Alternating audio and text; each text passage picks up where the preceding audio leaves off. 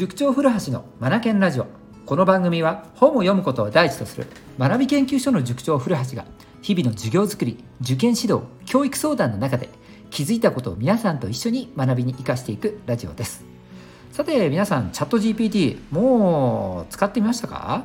ね、お仕事をなさってる方々なら使ってる方も結構いらっしゃるようですよね。この間もですね、今週かな？新聞、ど、どこの、どこだったっけな？えっ、ー、と、確か朝日でしたね。朝日の新聞の、うんと、東京の方だったのかな？えーと、中小企業にアンケートを取ったところもう3割以上の会社さんがチャット GPT を使って仕事をしていると。で効率化を、えー、図っている。っていうか実際に効率化が進んでいる。っていったアンケート結果が出てましたよね。うん、3分の1って結構な割合ですよね。かなり高いですよね。もう相当浸透してますよね。で僕たち学び研究所ももう2月から使い続けていてしかももう当然ですがビジネスなのでもう毎月20ドル支払って有料版を使ってるんですよね。まあ便利ですよね。使い方はもう多岐にわたります。アイデア出しからえ文章の添削それから相談相手もコンサルっぽいことのや、ね、役にも立ってもらってますし、うん、もうその他もろもろですよね。整理をする時にも使ってますよね、うん、もう本当に何だろう何でも知っている超有能な、えー、社員さんを一人雇ってるような感じですよね。で月に10ドルって考えればめっちゃ安くないですか？はい。これでね、あの会社の効率化、スピーディー化っていうのが図れてるので、まあ、すごく役に立ってますね。うん、でね、今日何の話をしたいかっていうと、まあ、2月からだから2、3、4、5、6、約5ヶ月間チャット GPT を使ってきて思うことなんですが、これ語りたいと思うんですよ。でいろんなねメディアさんとか雑誌さんとかでも言われてる通りプロンプトがプロンプトが大事だよって話ですよね。プロンプトっていう言葉ねよく最近耳に目にしますよね。プロンプト。はい。えー、とこれどういうことかっていうとうんとプロンプトってコンピューターの用語みたいなんですよね、うん、IT 界のね。えー、とだから指示をするために必要な事柄みたいな感じの意味合いなのかな。チャット GPT の中で使うプロンプトっていうとうんと得たい答えをうん出すための質問ですね。質問のキーワード。こんな解釈でいいんじゃないかな。だから質問をするためのキーワード。これをプロンプトと捉えてもいいんじゃないかなと思います、うん、プロンプト次第で得られる答えが変わってきますよ。ということですよね。例えば抽象度が高い。問いを投げかければ抽象度の高いアンサーが返ってくる。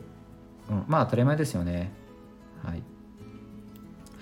え、ー、と、例えばお腹すいた、何か食べたいな、何がいいだろう って投げかけたとするじゃないですか。そうすると多分いろいろな提案が出てくると思うんですよね。で、自分は頭の中ではどっちかっていうと、なんだろう、辛いものが食べたかったのにっていう意味合いでお腹すいた何か食べたいなって言ってたとするじゃないですか。でも辛いものが紹介されていなかった。ってなったらうーん自分の思ってるものと違うんだけどこいつ使えねえって話になりますよね。まあ、これは当然ですよ。あなたが抽象的な問いをしたから、え抽象的な答えが返ってきただけであって自分がイメージしてた答え通りのものじゃないですよねってことなんですよね。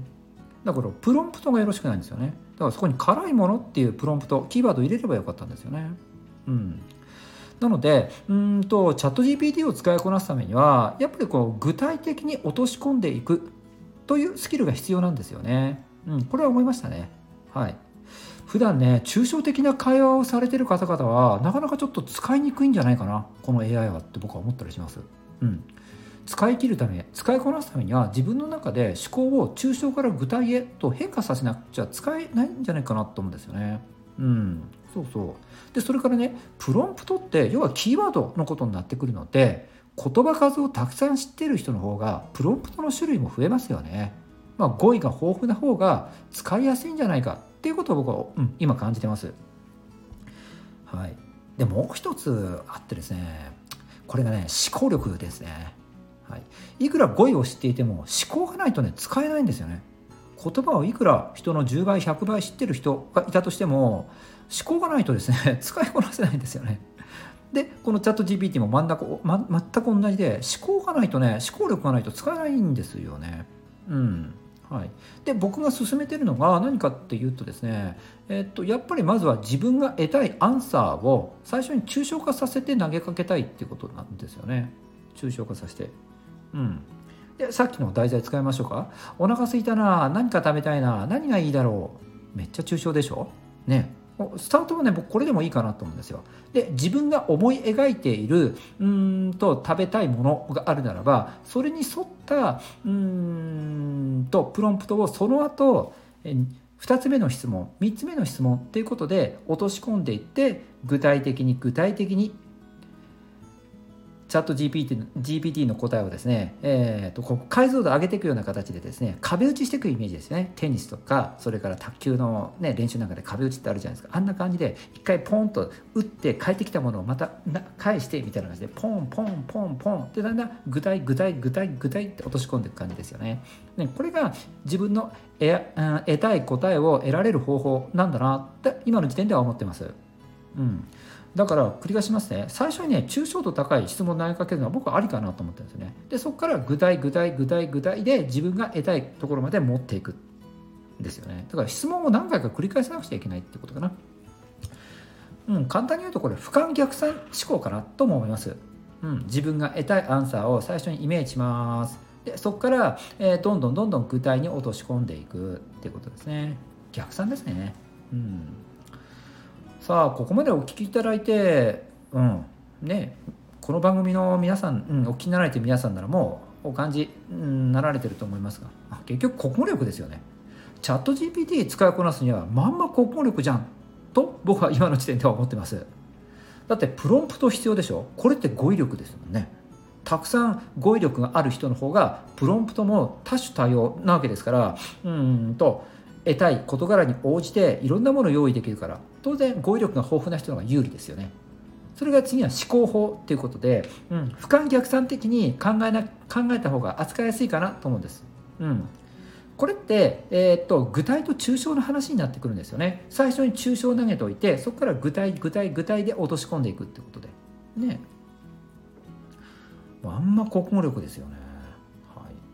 だからねこれ AI 時代が始まったじゃないですか本格的な AI 時代本格的な国語の時代も始まったんじゃないかなってあの密かにワクワクしてるんですがねこれ国語力が国語力ないと AI とうまく付き合った生き方できないですよ。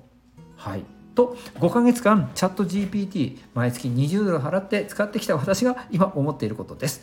また皆さんねチャット GPT 使ってる方々なんかご意見とかご感想とか何かあったら聞かせて聞かせてもらえると嬉しいなと思います。